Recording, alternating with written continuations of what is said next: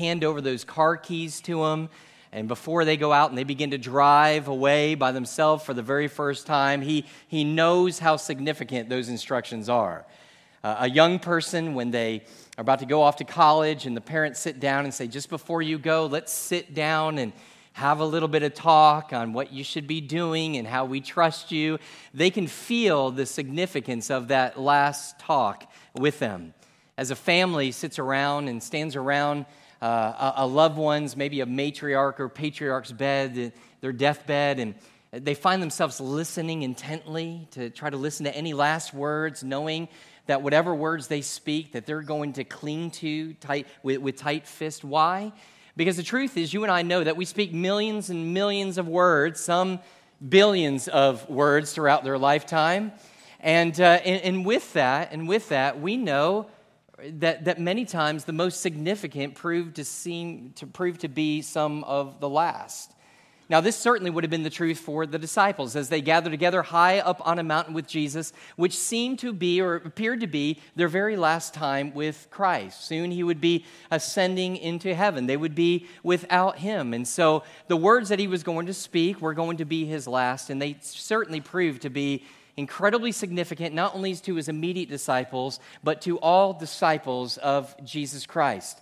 Now, what's interesting about these last words is they were actually spoken uh, in light or in response to a last question that the disciples asked. We see this question in verse 6. Notice, if you will, he says, So when they came together, they asked him, Lord, will you at this time restore the kingdom of God?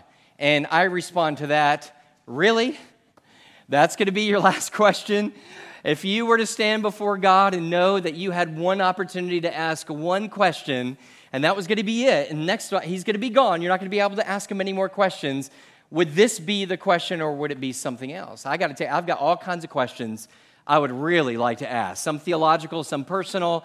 Some theological would simply be, hey, listen, could you, before you go, can you explain this whole sovereignty of God, free will of man thing? Can you clear that up? Because none of us seem to fully understand it.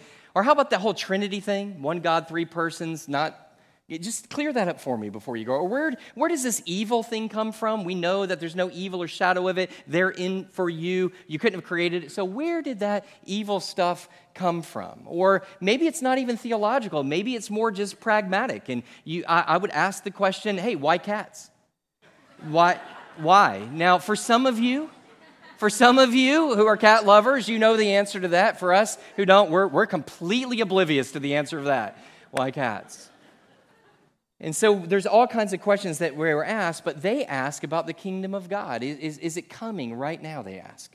Now, why, what would lead them to such a thing? Well, we know when we look at Jesus' teaching, his earthly ministry, Jesus often, one of his favorite things to talk about was the kingdom of God. When he, we, we saw in verse 3 last week that, that when, he, when he arose from the dead and he, he appeared to his disciples over a period of 40 days, verse 3 tells us that while he was there, he was speaking about the kingdom of God. So, because Jesus is teaching so much on the kingdom of God, of course, they're going to have, naturally, they're going to have questions. And so they ask a question, which there's nothing wrong about asking a question, but sometimes our questions are thoroughly wrong. And that seems to be the case for the disciples at this point. In fact, Calvin, John Calvin, wrote of this question. They said, There are many, there are as many errors in the questions as words. That's a lot of errors, right? And so they ask this question. It's full of errors. What's it, what's it erroneous about? What, what's wrong with it? Is it proves to Jesus and to us that they didn't have a clue about what the kingdom of God was all about. In fact, what it proved was that even though Jesus had been teaching hour upon hour about the kingdom of God, they didn't understand a word that was coming out of Jesus' mouth. So, what we want to do this morning is we want to look at the question and look at how Christ answered it. And him, and the question and by Christ answering, we see three misunderstandings concerning the kingdom of God, which I think really apply to many of us as well. That many of God's people, we still struggle with the same short sighted, nearsighted, kind of empty view of what the kingdom of God is all about. And so that's what we want to look at this morning. There's three of them. First is this their view of the kingdom of God was far too worldly.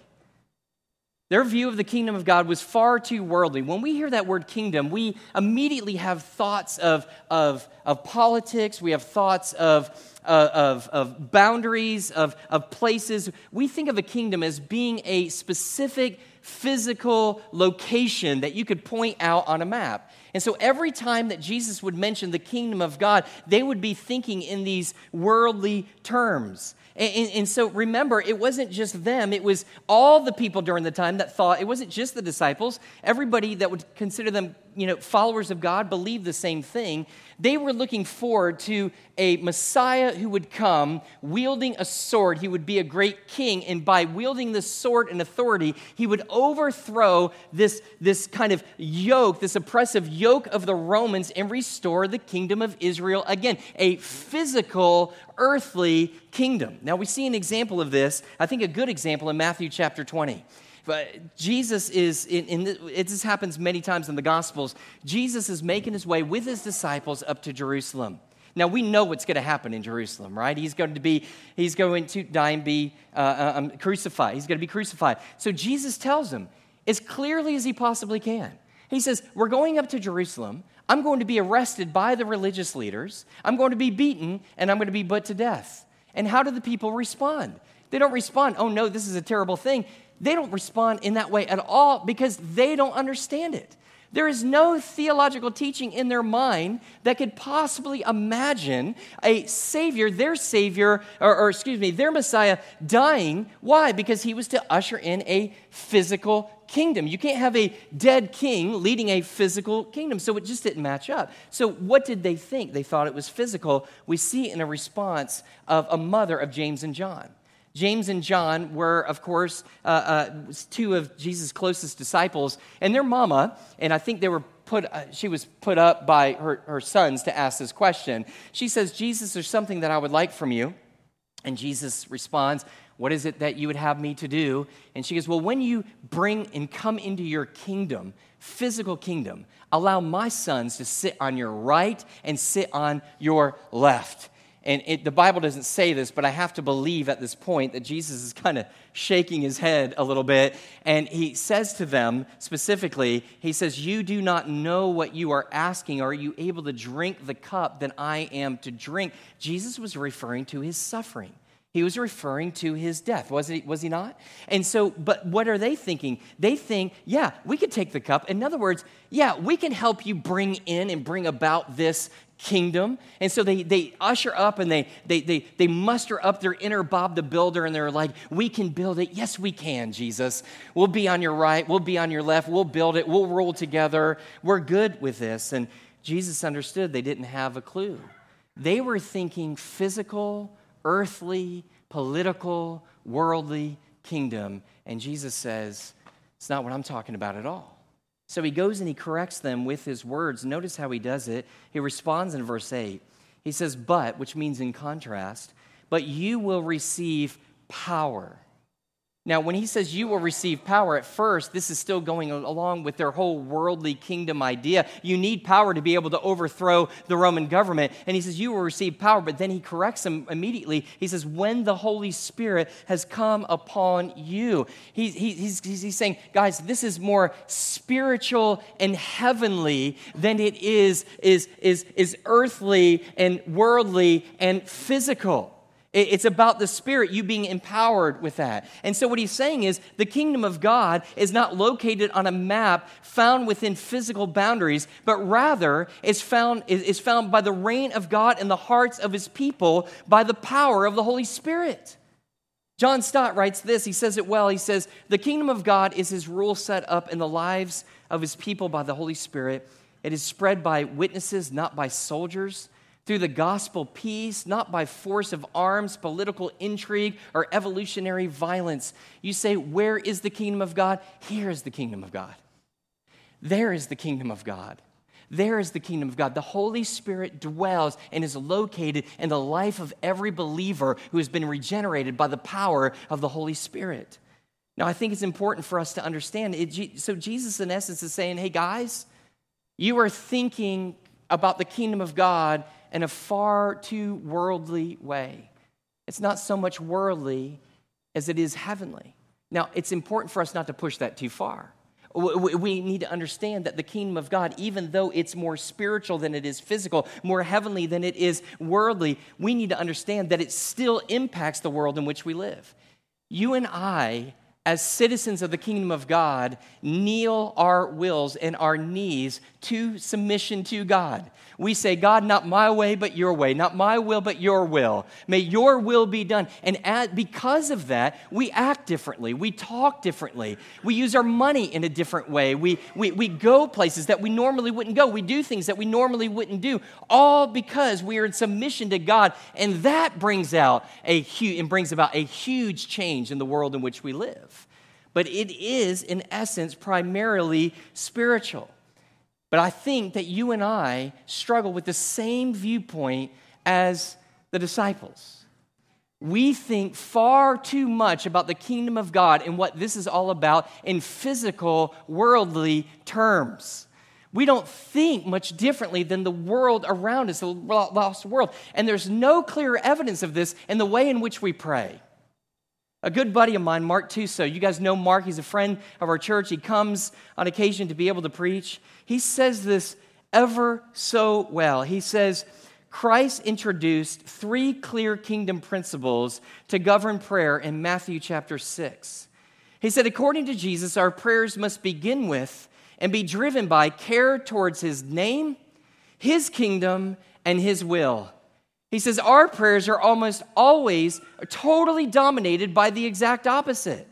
We, like the disciples, are consumed with our name, our kingdom, and our will, and fully expect and believe God to be consumed with those things too. That is a true and frighteningly accurate description of our prayers. Listen, if all of our prayers, if God chose to answer all of our prayers that we prayed in the last week, what would it look like? I think it would look something like this. All of us would have job promotions, better health, more money, better marriage, well behaved kids, blessed food, and traveling mercies, whatever that is. But the truth of the matter is, that's what we pray. And what is he saying? He says, guys, you are thinking too worldly about the kingdom of God. It is far more heavenly and spiritual than what you know. He says, So what was the mistake? Their view was far too worldly. Second, their view of the kingdom of God was far too narrow. Just as the disciples of Jesus Christ thought of a specific place when they heard the term the kingdom of God, they also thought of a particular people. What people? Them people. If you're an English major, you know that that's really poor grammar, them people, right?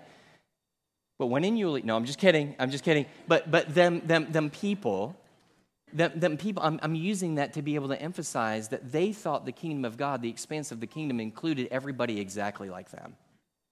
Now, it's hard for me. I, I just got to tell you, I tried to work through this the best that I could. It's hard for me to really understand what the Old Testament believers' view of the other nations were. They understood that God said it would be through them, that they were God's special people, and that through them, that, he would, that all the other nations would be blessed. They, they got that, they understood that. But, and they understood, there seems to be a hatred for them about all these other nations. In fact, it was believed that the only good of the life of a Gentile or the body of a Gentile would be to fuel the flames of hell. That was a common saying during the time.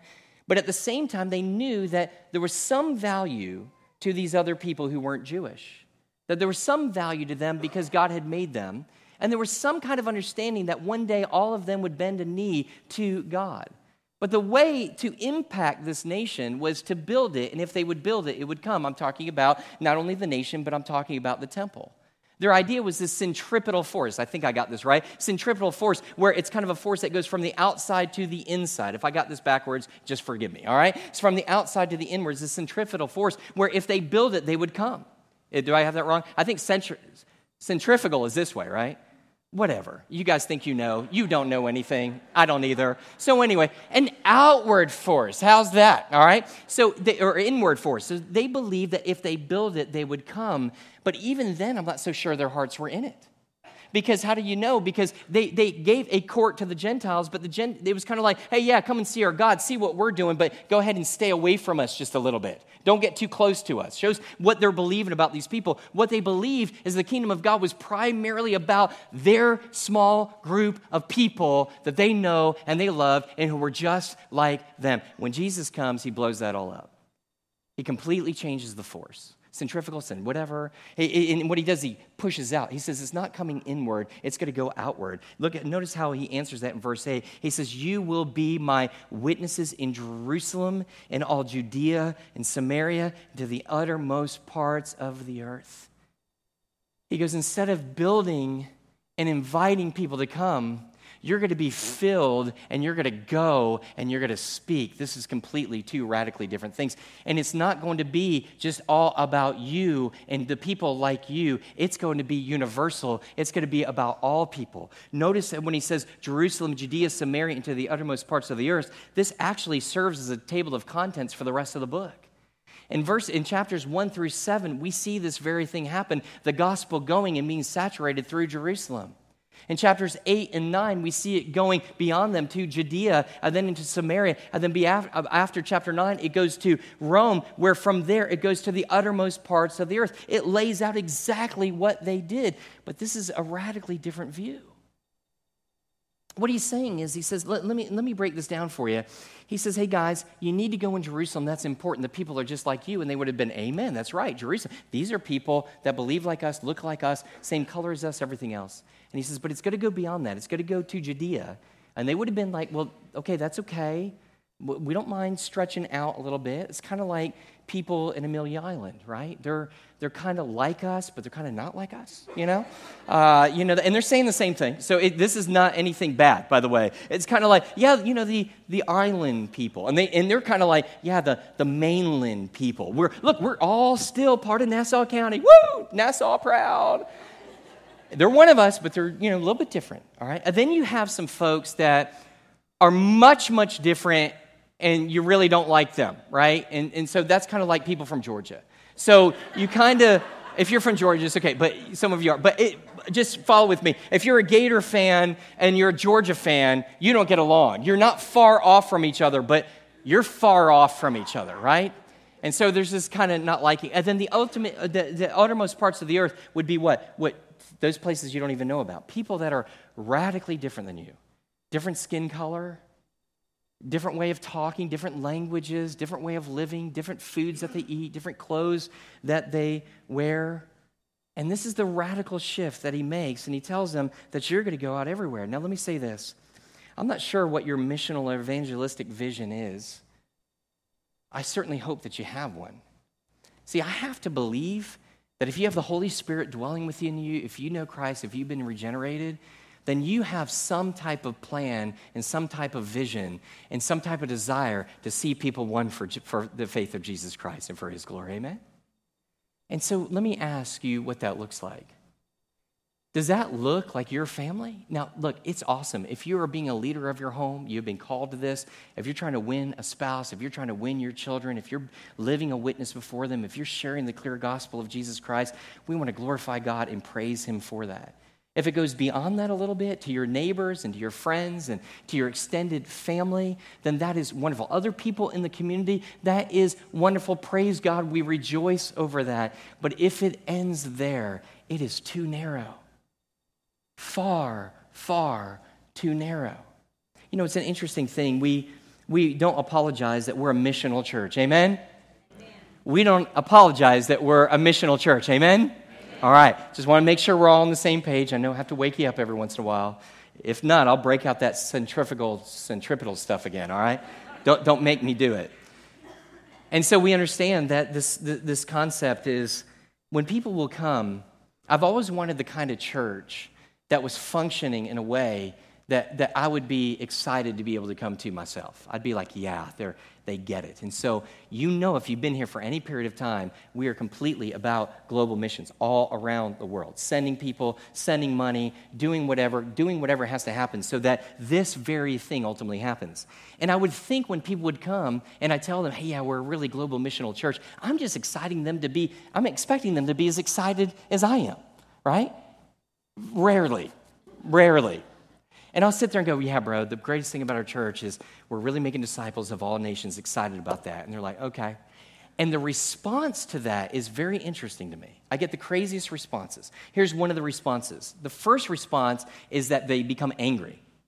And the anger is, and here's, here's what they think why in the world are you spending so much money, energy, and time going there when there's so many lost people right here?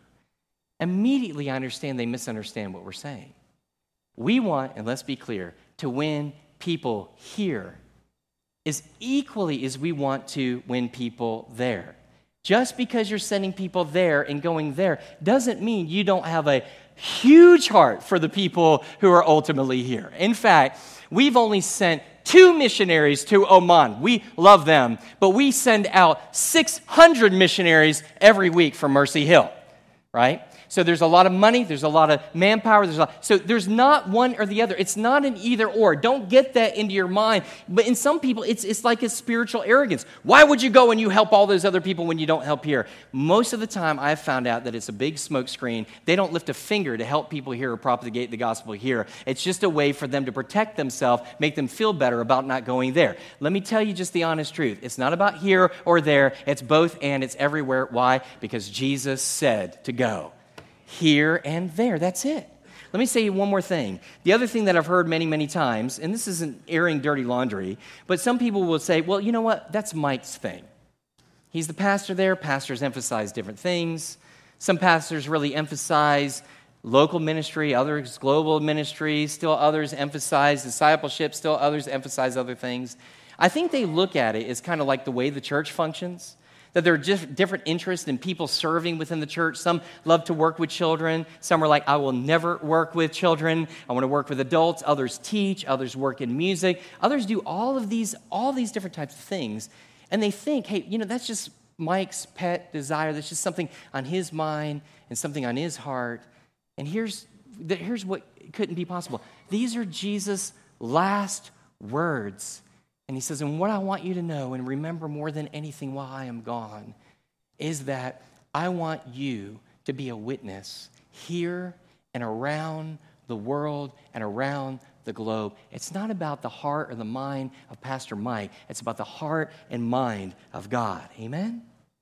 So here's the third thing that they misunderstood. Not only was their view of the kingdom too worldly, not only was it too narrow, but it was also the kingdom of God, their view of the kingdom of God was far too immediate. In other words, they believed that the whole kingdom of God was going to show up instantaneously, right there, right then. And it wasn't just the disciples who believed that, it was, it was all of. Uh, it, it was all of the people during that day. You see in the words of the disciples when he says, Will you at this time, will you at this moment restore the kingdom of God? Restore it as a whole. And again, it wasn't just them. People all over were thinking the same thing. When Jesus was working his way to Jerusalem, when he came to. Um, uh, uh, when he came up to Jerusalem and the people um, were, were, were coming to be able to worship him, thinking that as he came in his triumphal entry, they thought that he was going to establish the kingdom. That's why they were rejoicing. And Jesus said on his way up to, to Jerusalem, he said, he said to them, he says, it is not, or sorry, he says, Luke 19:11, I'll get this out. Luke 19:11, he says as they heard these things, he's proceeded to tell them a parable because he was near to Jerusalem and because they supposed that the kingdom of God was to appear immediately.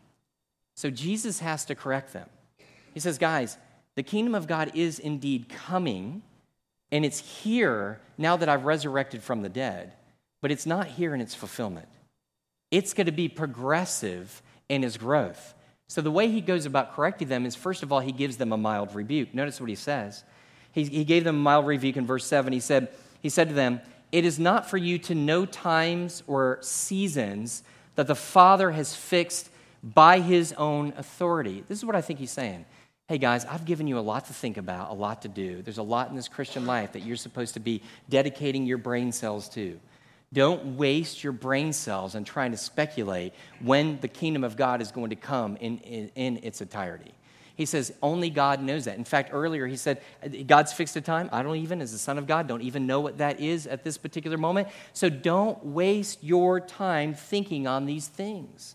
And it's interesting, uh, it's interesting to me is, is, is now notice this, as they begin, as all this happens, as Jesus finishes all this stuff, Jesus ascends up into heaven. And when he ascends into heaven, there's two angels, two men standing there in white. We know that they're angels. Look at verse 11. Listen what he says. He says, in the, he says, Men of Galilee, why do you stand looking into heaven? Now, what do you think the response was? Well, we just saw a man levitate right up there, right? We just saw a man go up there. And they're literally just standing, gawking up into the heavens at this point.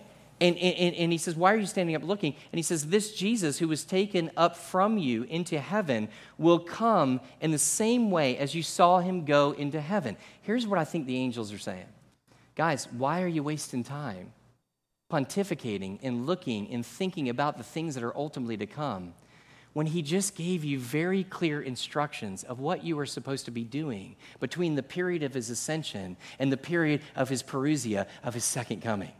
Why are you wasting that time speculating?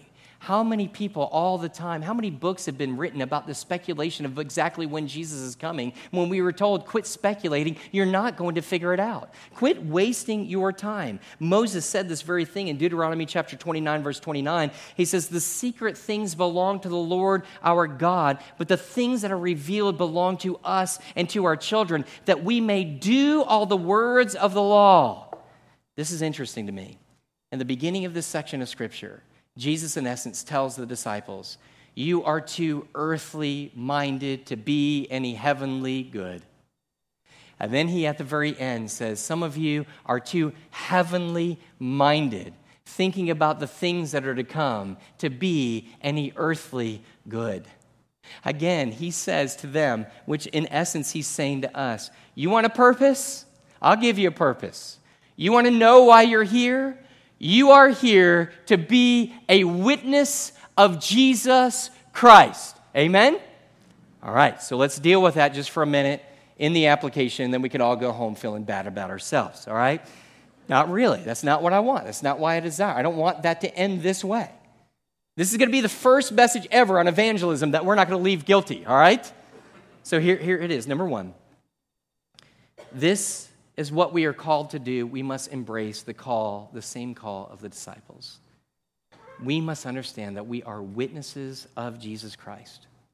Our primary purpose here as a church is not to alleviate temporal suffering of those around us. It is not primarily to establish social justice.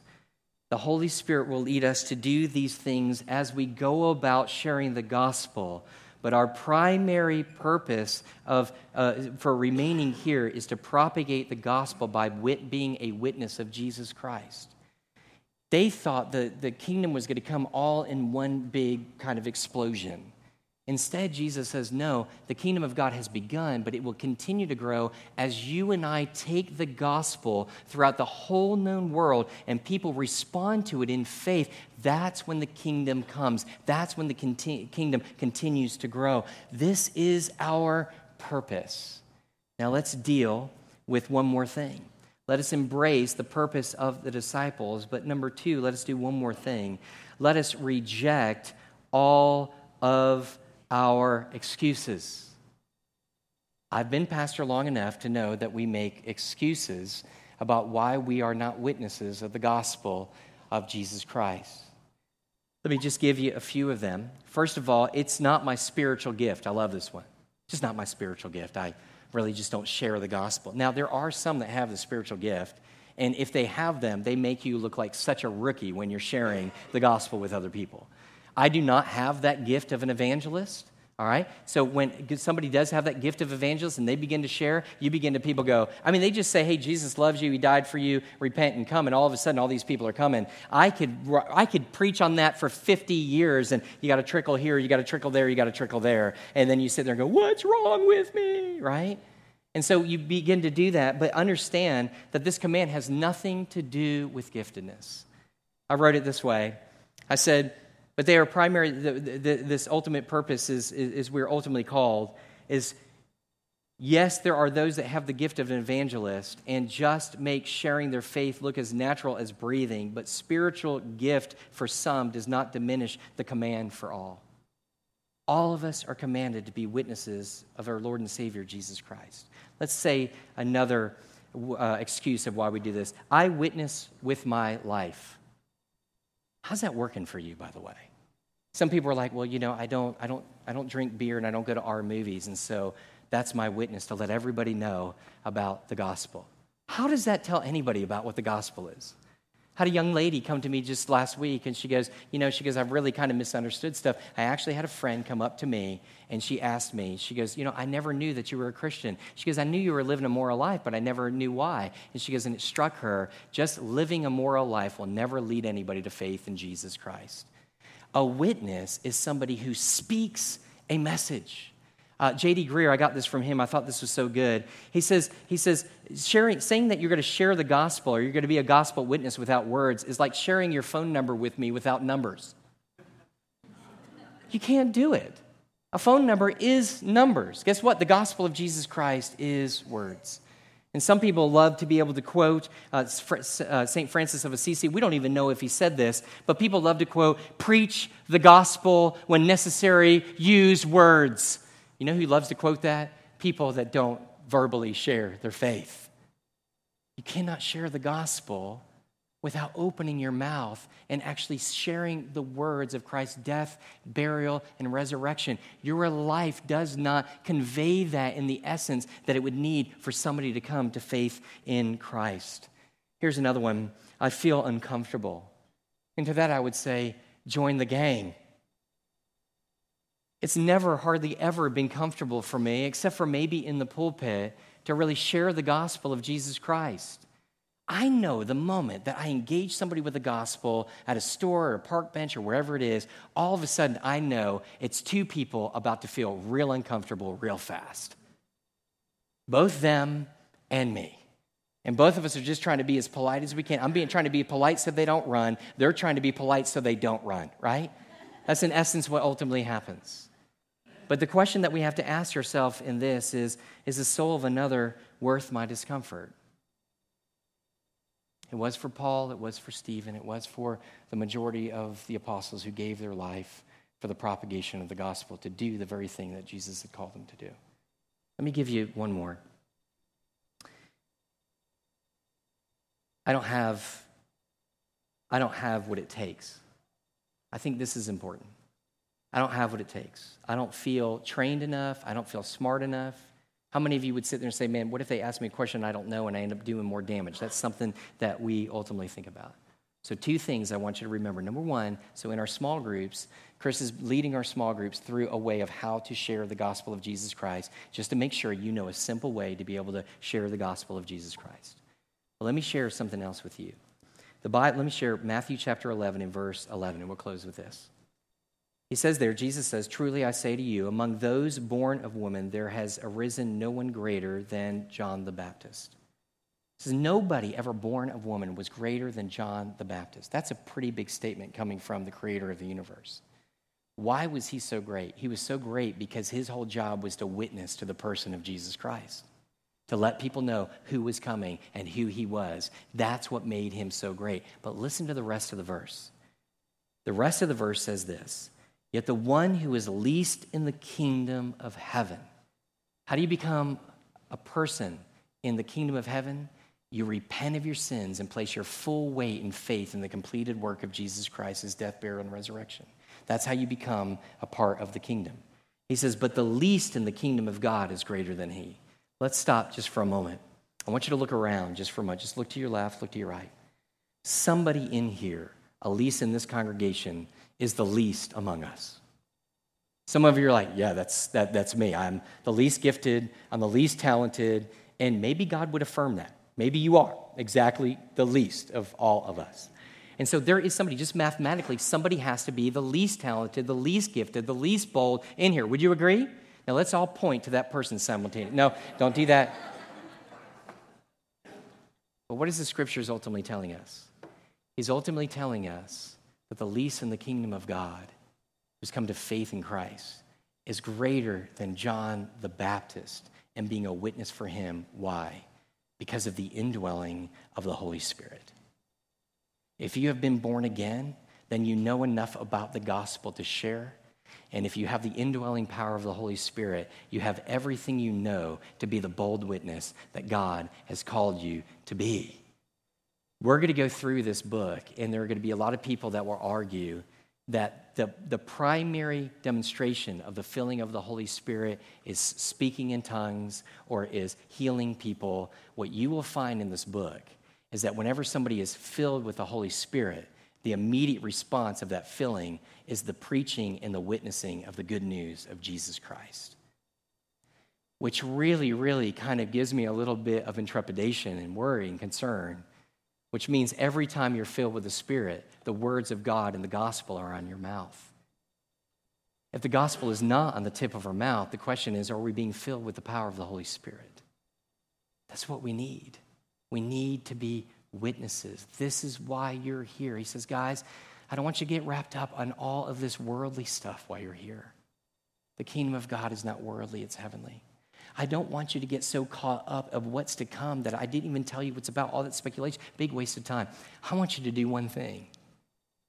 From the time that I went up to the time I come down, I just want you to verbally be a witness of the gospel of Jesus Christ. Let's pray together. Lord, we love you. We thank you. We glorify you in all things. God, I pray even this morning as the gospel was preached that some would come to faith in you.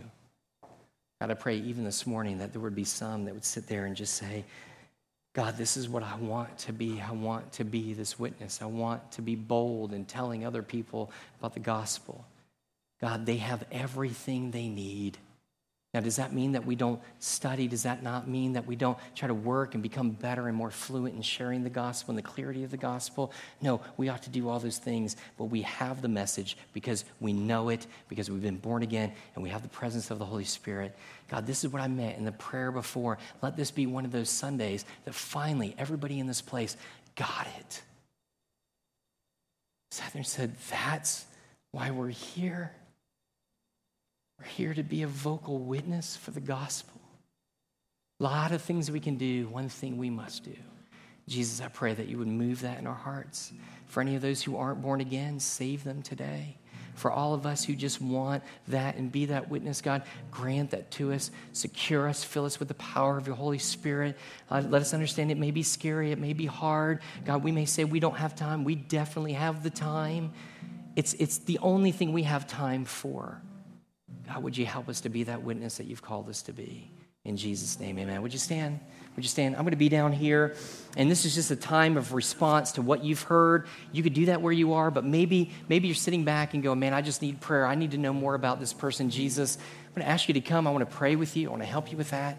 But there might be some of you who just sit there and go, man, I want to be a better witness. You might want to come to the altar and just pray about this and, and, and do business with God. Wherever you are, just do business with Him before we leave. All right? As we sing.